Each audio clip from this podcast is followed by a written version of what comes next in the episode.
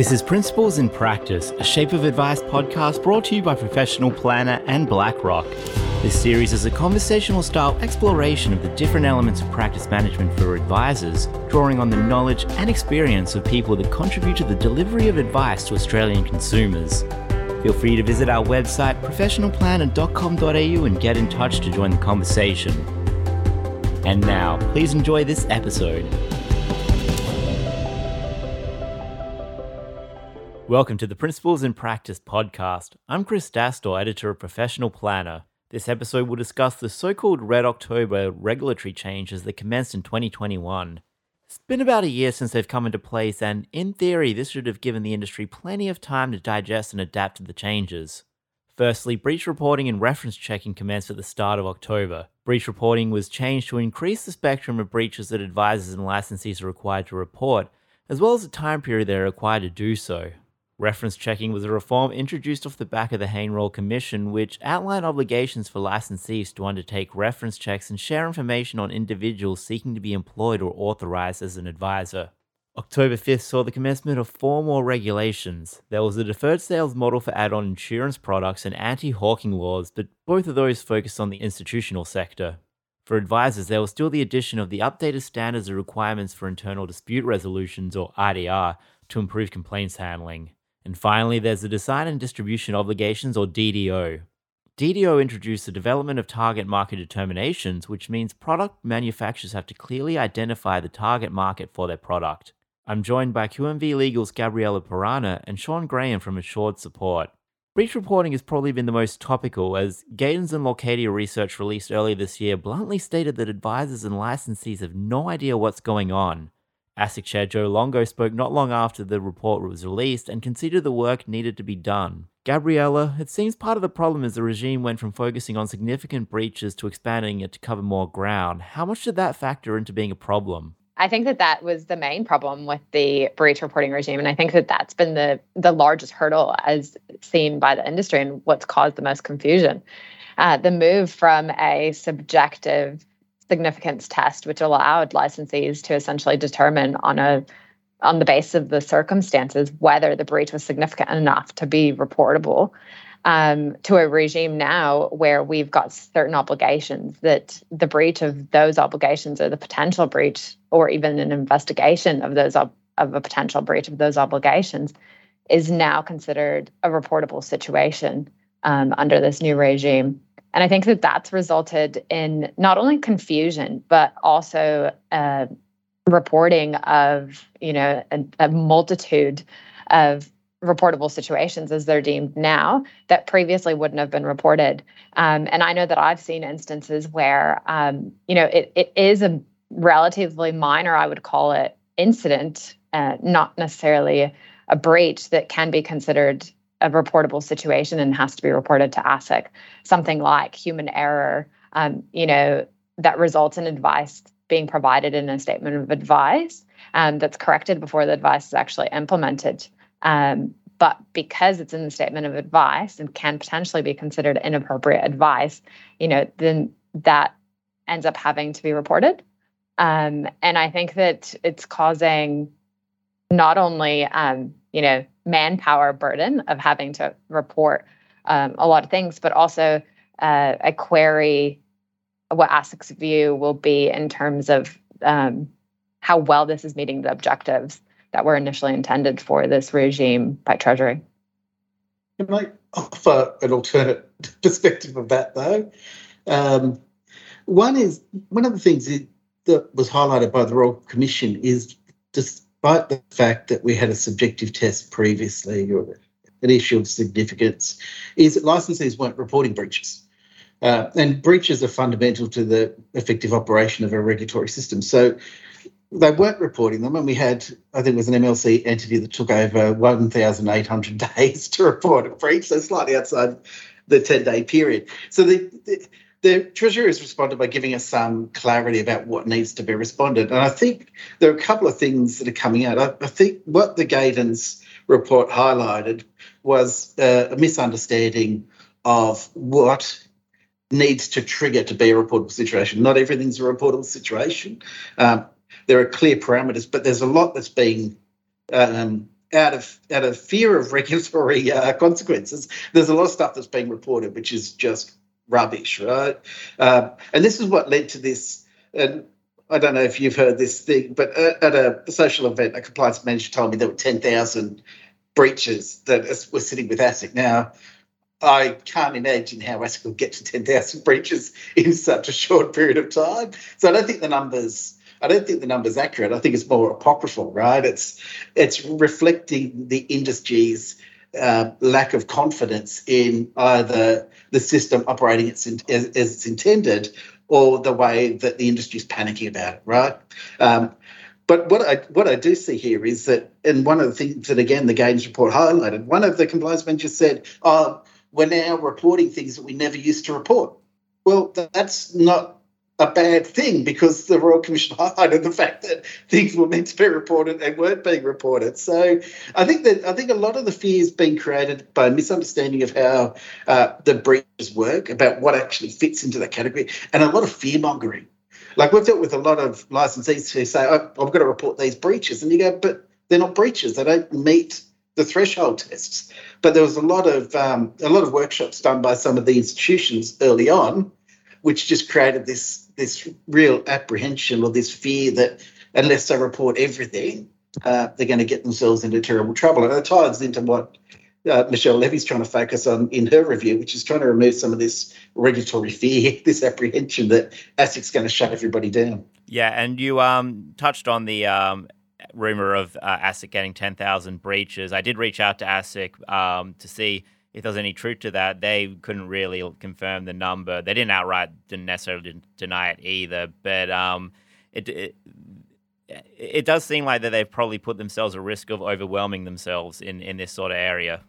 Well, there was talk. I mean, one of the larger institutions uh, raised the issue with me about the there being a almost like a two speed uh, regulatory regime because the bigger groups who are well resourced and have all these systems are reporting lots of issues to the regulator. And what they were worried about is they're creating the impression that the big institutions have all these problems. Where their view is we're being responsible citizens, we're reporting things. It's actually the other licensees that aren't reporting things that are the problem. Um, and it's interesting because obviously we can't, we don't see enough of the industry to be able to see whether or not that's true. But it's again, it's one of those myths that's going around about this whole idea about is there are there different rules for different players, and is that sort of uh, affecting uh, the data that we're seeing in terms of breaches? Mm. And uh, Gabriella, the this isn't included in the advice review, but realistically. Um, perhaps Levy's proposal to reduce regulation could mean there's less breaches to report? Um, I mean, yes and no. I, I think that's it, it's really the answer is it depends. Uh, I think that the way that um, Ms. Levy's proposals are are intended to essentially simplify the regulatory regime for advisors and licensees, and if that were to happen, by its nature, it will simplify the breach reporting regime, right? Because there will be uh, less obligations that are tied to having to be breached um, in practice, will that actually change the substance of the breaches and the number of breaches that are reported or reportable situations? Uh, potentially no, because ultimately what Ms. Levy is saying is, for example, with the replacement of the best interest duty per in in the legislation, arguably potentially common duty, common law duty still remains. Um, is the replacement with good advice? What she's saying is we're not actually stripping back the obligation in of, of itself. So advisors will still have an obligation.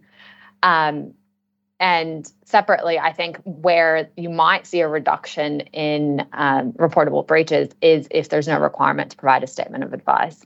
Um, but again, she doesn't necessarily say we get rid of all record keeping requirements. So I think that then you open it up for potential for reportable situations to arise where advisors aren't keeping sufficient records um, of the advice that they're providing. Um, so, uh, yeah, I think it'll be interesting to see how it plays out. Um, going backtracking a little bit, uh, I do think that potentially the breach reporting regime can become a lot more streamlined and m- much more effective if we do get some more guidance from ASIC, as ASIC has already signaled that they are likely going to do, in terms of, um, as you alluded to, Sean, that getting rid of that fear mongering and licensees having a very clear perspective where those parameters of breach reporting sit and uh, what are the breaches that they should be reporting or the reportable situations they should actually be reporting. Mm. And uh, moving on to DDO, which was uh, mentioned in the advice review, um, Sean, uh, Michelle Levy has touched on it and noted that it's an important consumer safeguard. Now, with her good advice regime, will this be more than uh, than a box ticking exercise for advisors, and will this actually be useful in proving that they've um, given the uh, right advice? Yeah, it's, it's interesting, isn't it? Like DDO, if you talk to advisors, that's the most bureaucratic, pointless uh, reform that, has been introduced over the past uh, uh, past 10 years. Uh, the difficulty with the DDO piece is it really only required uh, licensees and advisors to do what they always should have done, which is understand the products they're recommending and recommend appropriate. And to Gabriella's point, is that that should already be covered. Regardless of whether or not uh, the best interest duty disappears, regardless of whether or not they make other changes, that sh- should already be covered under uh, the professional obligations of advisors anyway. So what is useful about the DDO, where it becomes more effective, is it's an effective check on the product issues in a way that we haven't had before in terms of complaints about products and complaints about the performance of those products. And I don't know if you looked at some of the uh, some of the data from um, uh, recently about well the last report about the DDO, but most of the issues that were reported were largely about administration of the products themselves. So it's a it's a useful check check and balance from that perspective. I don't imagine it's going to become any more important than it it, it probably is already. Gabriella, do you um, have anything to add for that? Um, no, not really. I, I, I think I tend to agree. Um, I, I, tend to agree that I think that the um, DDO obligations are really focused on the product issuers themselves, and I completely agree with Sean that you know, arguably advisors already have that obligation, should already be doing um, everything that they can to ensure that the right products end up in the right hands. Hmm. And I guess to expand on that as well, um, Gabriella, it's been the case that ASIC has focused on the source so far on target market determinations brought out by product issuers. It seems that the regulator is going to keep focusing that on that for a while. Um, but um, is will just DDO be part of that that good advice thing instead in the future? Um. Well, I mean, if you review, I guess, Michelle Levy's proposals specifically around what she's proposing with respect to DDO and advisors. Um, I think it, what she says makes a lot of sense in the sense that currently you've got advisors who provide personal advice, not really subject to the DDO obligations themselves per se. So that obligation to distribute or take reasonable steps to ensure the product is issued to consumers within the target market doesn't really apply because it's presumed that they're already taking into account um, the person's you know financial objective situation needs um, and have that overarching best interest obligation um, or if it gets replaced with good advice. Um, but separately there is still that obligation on advisors to report back to the product issuer whether um, it is receipt of compliance, whether they've received any compliance or no compliance. Um, and then more broadly, potentially advisors are exposed to the discretion of the product issuer um, around the type of information that the product issuer wants to receive from advisors. And I, I don't think we've seen that really play out in practice to be very burdensome per se, because I think that product issuers themselves are still trying to get their heads around you know, how do we comply with these DDO obligations and um, what do we put in our TMDs around the information we want distributors to circle back to us on. Um, and what Ms. Miss Levy has suggested is, you know, reducing that reporting burden and getting stripping away uh, the the requirement to report where there are no complaints, um, and that broad scope for issuers to um, deem what they think is necessary. Um, so, so I think that DDO, uh, you know, the the relationship uh, between TMDs is an important document for advisors isn't going to go away. um, going back to Sean's point, I think advisors should be considering the target market determinations, even if it's not a strict obligation on them. Um, will good advice will that good advice qualifier change that? I don't think so. Seems to be that there is kind of this two different sort of um, worlds, or almost two different complete spectrums. Because on the advice world, it's very much a box ticking exercise, where in the um, product issuer land, it's yeah, it, it's a massive uh, regulatory obligation that they have to that they put in a lot of uh, hours into. And, and, so they should. I mean, if you look at most of the advice failures we've had for the last ten years, most of them are product driven right? So you can go back as far as Westpoint or the agri schemes or whatever else. And sure, there's a distribution element, but also the issuers were not entirely clear, honest, or upfront uh, about what the product was, whether they misclassified or whether they misrepresented. And ultimately, when those products fail, it's the advisor who who is the uh, the uh, low hanging fruit to be able to deal with it. The DDO, in principle, works is a good regulatory uh, issue. The, the thing is, like a TMD, most TMDs are, are, written so broadly that they give no help to an advisor anyway. It, it's no better than reading the PDS, which they should have read the PDS and understood the PDS anyway. The problem with the DDOs, when you, when you get down to it, is that there's no consistent process with dealing with the issuers right? So every issuer has a slightly different way in which they want licensees and advisors to respond. So it's really consistent. There are some issuers who actually tell advisors and licensees, oh, I don't think that's a I don't think that's a DDO issue. Don't report it, right? So what we've seen is when I look at the complaint data across our clients, like 25% of the complaints, roughly, that our clients receive are product complaints you know, poor administration at, done at the, the product issuer level. And there's no real way, despite the FSC saying they were going to create a simple and, and consistent process, there isn't one. And this is the challenge for advisors trying to negotiate and you really put something into their process that they'd always done as an organic part of their advice process about understanding, you know, know your product, know your product before you recommend it uh, and push it through. So, yeah, I think it. I can understand the product issuer's perspective, uh, but from an advice perspective, it's probably a necessary uh, addition.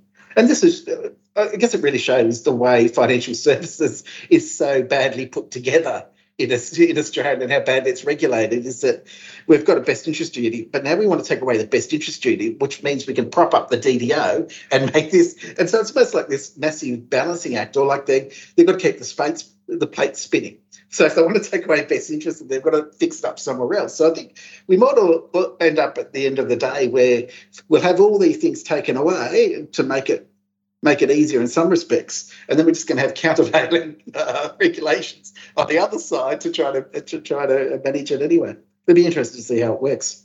Yeah, I think a different perspective uh, that I've got around DDO specifically is that I think it draws together the entire ecosystem quite well and has the potential potential to function uh, and achieve the intended, I guess, uh, results that it, it's trying to achieve, which is consumer protection.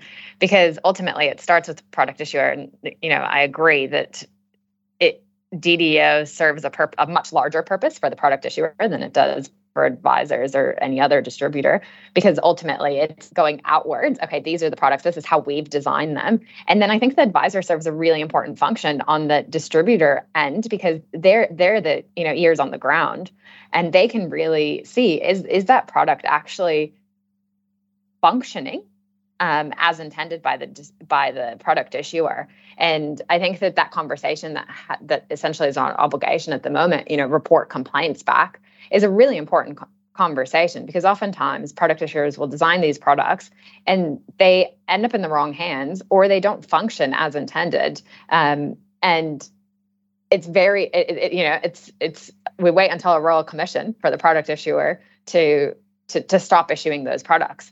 Um, and so I think that it, it's really that whole circular ecosystem where you get that feedback mechanism coming back from advisors to to say, you know we are getting these complaints or we're not understanding who you're who you're trying to issue these these products to. Uh, they're not suitable for the people you've um, listed in here.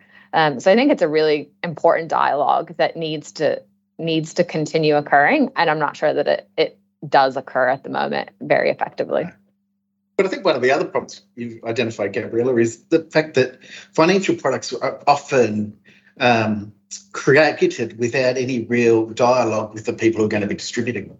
And we saw this over a number of years where particularly complex products when you launch, really fascinating the big breakfasts and big launches done by the by the product issuers and advisors would come in and they get worked up. But then when you talk to the advisor and you ask them to explain how the product worked, they could. I remember going to an ASIC uh, summer school years ago where they had uh, heads of uh, uh, product uh, managers from a number of big groups who were talking about their complex products. And someone in the audience said, Can you explain how your product works? And he goes, No, no, well, that's not for me. We rely on advisors to do it. And he said, Well, how do the advisors know? Well, that's a very good question. There's a there was a gap, and that's what DDO is trying to address, right? It's trying to make sure that everything's lined up. But again, it's putting a lot of obligation on the advisor to understand the appropriateness of the product.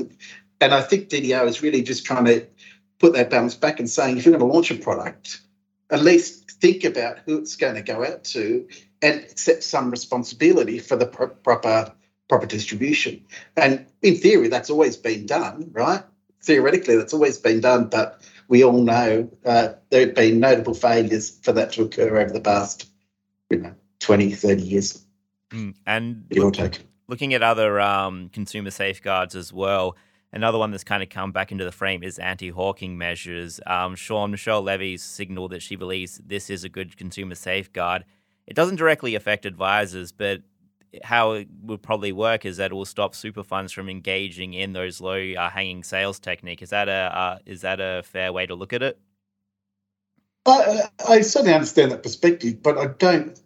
I think there are enough gaps in the anti-hawking rules that you know anti-hawking um, prohibits unsolicited contact, but there are any number of ways which you can create the either the expectation of contact or to move it into being a solicited contact. So it's just a process issue. I don't necessarily think, you know, uh, I think one of the biggest uh, changes in the reforms is going to make it easier for product issuers uh, to distribute product. And I wouldn't be putting a lot of uh, reliance on the, the anti-hawking provisions to stop that occurring. So I think there's a there's real risk that we overestimate uh, that capacity. There there isn't a lot of that. Uh, well, I can't say a lot over the past couple of years of that really um, unsolicited, unexpected uh, phone calls about financial products. I think most financial uh, participants have got very clever about the way in which they uh, obtain that consent or negotiate that piece as well. So I, I, I don't see that as a particularly strong control um, going forward. Gabriella? Um, yeah, I don't really have much to add to that. I, th- I think I, I, generally agree. Um, I, I, think we've moved away from the times where, um, you know, there you picked up the phone to sell a product. And um, so moving over to reference checking as well, Gabriella, you're you, you've kind of find that licensees just can't really be bothered to to do that anymore. Um, I, I think that the I think the Hayne Royal Commission changes actually have really importantly facilitated better reference checking um, for licensees. Uh, you know, to be able to conduct appropriate reference checking of advisors that they may potentially be um, adding on as authorized representatives. Um, and really, reference checking is critical to ensuring consistency and quality of experience. Um, and it's a really good risk management tool for advice licensees to be able to hire on and know who they're hiring on. Um, I mean, like any other industry. And previously, before um, the Hayne Royal Commission amendments were made and then ASIC issued their protocol, there was just a large inconsistency around the types of information that you know one licensee was willing to provide to another, um, how consent was being obtained. There was privacy concerns, and I think that the reforms now have uh, allow for a better mechanism of information sharing uh, around the history of a financial advisor's experience and expertise. Sean, is there anything you want to add to that as well? I know I agree 100% with what Gabrielle is saying, but I, I find that the reality is very different, right? So, um, what you have is some licensees hiding behind uh, exceptions to to uh, avoid having to provide reports. So, what they'll say is, for example, is that uh, we give you files, but you know, um, Chris and Gabriella worked on those together, and Chris hasn't given his permission for you to see those files, so he can't let you look at any of the information about Gabriella's stuff. And on, on the other side, there is nothing that stops licensees who get really bad uh, reference checks, including notifications or, or uh, alerts to ASIC notifications, to still taking those people on. Right until we get to a point where there's some type of testing of the process. And maybe the regulators got, got to go through and look at uh, movements across the industry and just do a targeted surveillance on that. I, I think the, the good licensees put those processes in place, but there are a number of licensees who have made token uh, attempts to uh, make it look as though they've got processes in place, but are otherwise ignoring uh, the intent of the change. And the um, the last regulation that we're looking at today as well is IDR. Sean, is the industry awake to the fact that they have to start this next year? Uh, in terms of the mandatory reporting, yeah. some of them are. Um, but what we've found over the past couple of weeks is there are a number of advisors who think none of this matters anymore. so that with the advice quality review, they don't have to worry about any of their legal obligations at all. And from next year, it's going to be okay. And that's everything from uh, the code requirements to their uh, their general obligations to uh, meet and talk to their clients. Uh, the, I've the licenses we've spoken to are, are awake to it, but what they're struggling with is the particular way of having to report the data. That's what they're really struggling with because a lot of particularly small licensees have always had their access databases or their Excel spreadsheets, and now trying to convert those into the particular way that ASIC uh, wants to receive it from from from next year, it's going to be a struggle for them. But uh, they'll turn their minds to it. It's just uh, one of the things to bear in mind is, is that most licensees, particularly smaller licensees, are going through so much change at the moment.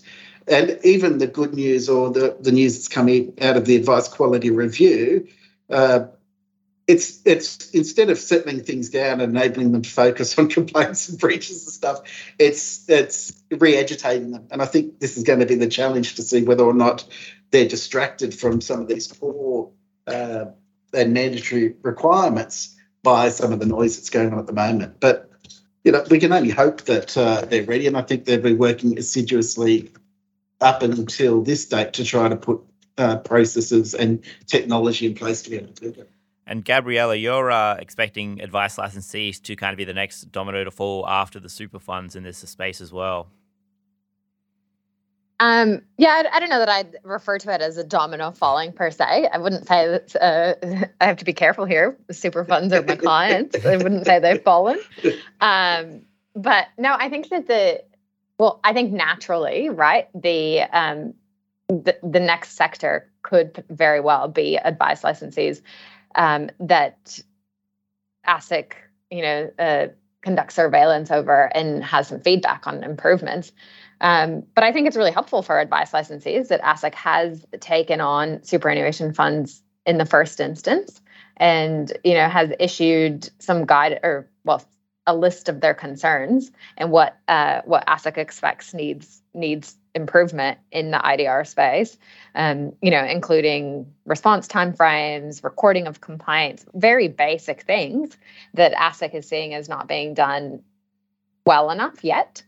Um, which I, I mean, echoing what you just said, Sean, that you know there is a struggle around the implementation. Some of the larger ones have systems in place, and they were quick to get get that in order. Some of the smaller ones have dealt with so much change um, that simply the capacity of of them to implement that change is you know delayed because it's just it's near impossible um, but i think that this essentially is an opportunity for advice licensees including those small ones that may be a, a bit behind to focus in on the key things that asic finds most important around idr and on implementing those things really well um, not to the exclusion of the others but um, obviously these are the key items that ASIC views as important for consumer protection. Hmm. So I would encourage advice licensees to read ASIC's review of superannuation funds. Yeah, good, uh, good bedtime reading. Um, that kind of covers um, what we were going to look at today. Uh, just to get your uh, final thoughts, just over the uh, regulatory landscape. I'll start with you, uh, Sean. Look, I think it's a, it's interesting times. Um, when I acknowledge that's a, traditionally a curse, I may live in interesting times.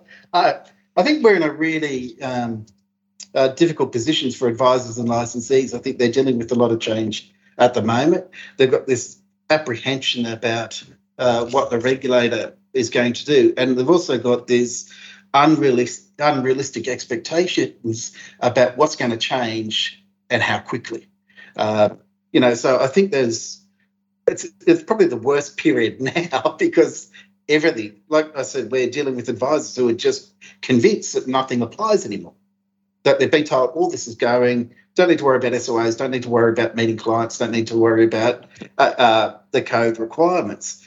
And that's becoming more and more entrenched around the place, view that once it happens, we don't have to worry about things. So I think it's a really difficult situation for licensees to manage and for some advisors to actually be able to cut through the static and figure out what's what's going on. At the same time, consumers are getting more and more active. So based on our data, the number of complaints has really quadrupled uh, from the, the same period last year. So consumers are generating more uh, more uh, attention and more focus on their licensees. are becoming more focused on doing things. So I think it's a really it's a really challenging and a really difficult environment uh, to deal with. And those licensees who are trying to do it without just with their internal resources and without checking, I think are in a real world, world of pain. Is that this is one where they actually need advice and systems and people to be able to help them navigate uh, this particularly uh, problematic period. Gabriella? Um, absolutely. I, I agree with everything that Sean's just said. I think that we're in a very interesting time, specifically with advice licensees, because you know we moved from a time where there wasn't very much regulation. Um, there was some bad acts, and then the tendency was to over regulate and push a lot of regulation at once. Um, and then we had the Royal Commission, which we saw even more regulation um, come into play over the last you know year, year and a half. Um, and now we've got the Quality of Advice Review, which is essentially saying, well, let's turn all of that on its head and simplify everything. Um, at the same time, you've got FASEA introduced initially, um, all of these requirements for education for advisors, um, and now we've got another consultation around, oh, maybe we want to scale that back a bit. And it won't be FASEA, it'll be another regulatory body. Um, and I think that it's causing confusion for advisors themselves, but also for the general consumer. Um, because all of this is in the media. You know, you see the quality of advice review all over the AFR. Um, and I'm, I'm not sure that I've got the answer to the solution. I mean, probably the solution is to let's you know get it done and let it let's see what the result is. Let's see how it settles down. Um, but i yeah i think that my view is i'd just caution um, licensees to essentially not get too distracted by the what ifs and what's coming in the future necessarily but let's focus on what you need to do to run uh, you know a good business with good governance and compliance and risk management in the given moment. Um, and obviously keep an eye out for what's coming. But I think it's there's too many distractions. Sean Graham, Gabriella Pirana, thank you so much for uh, joining me.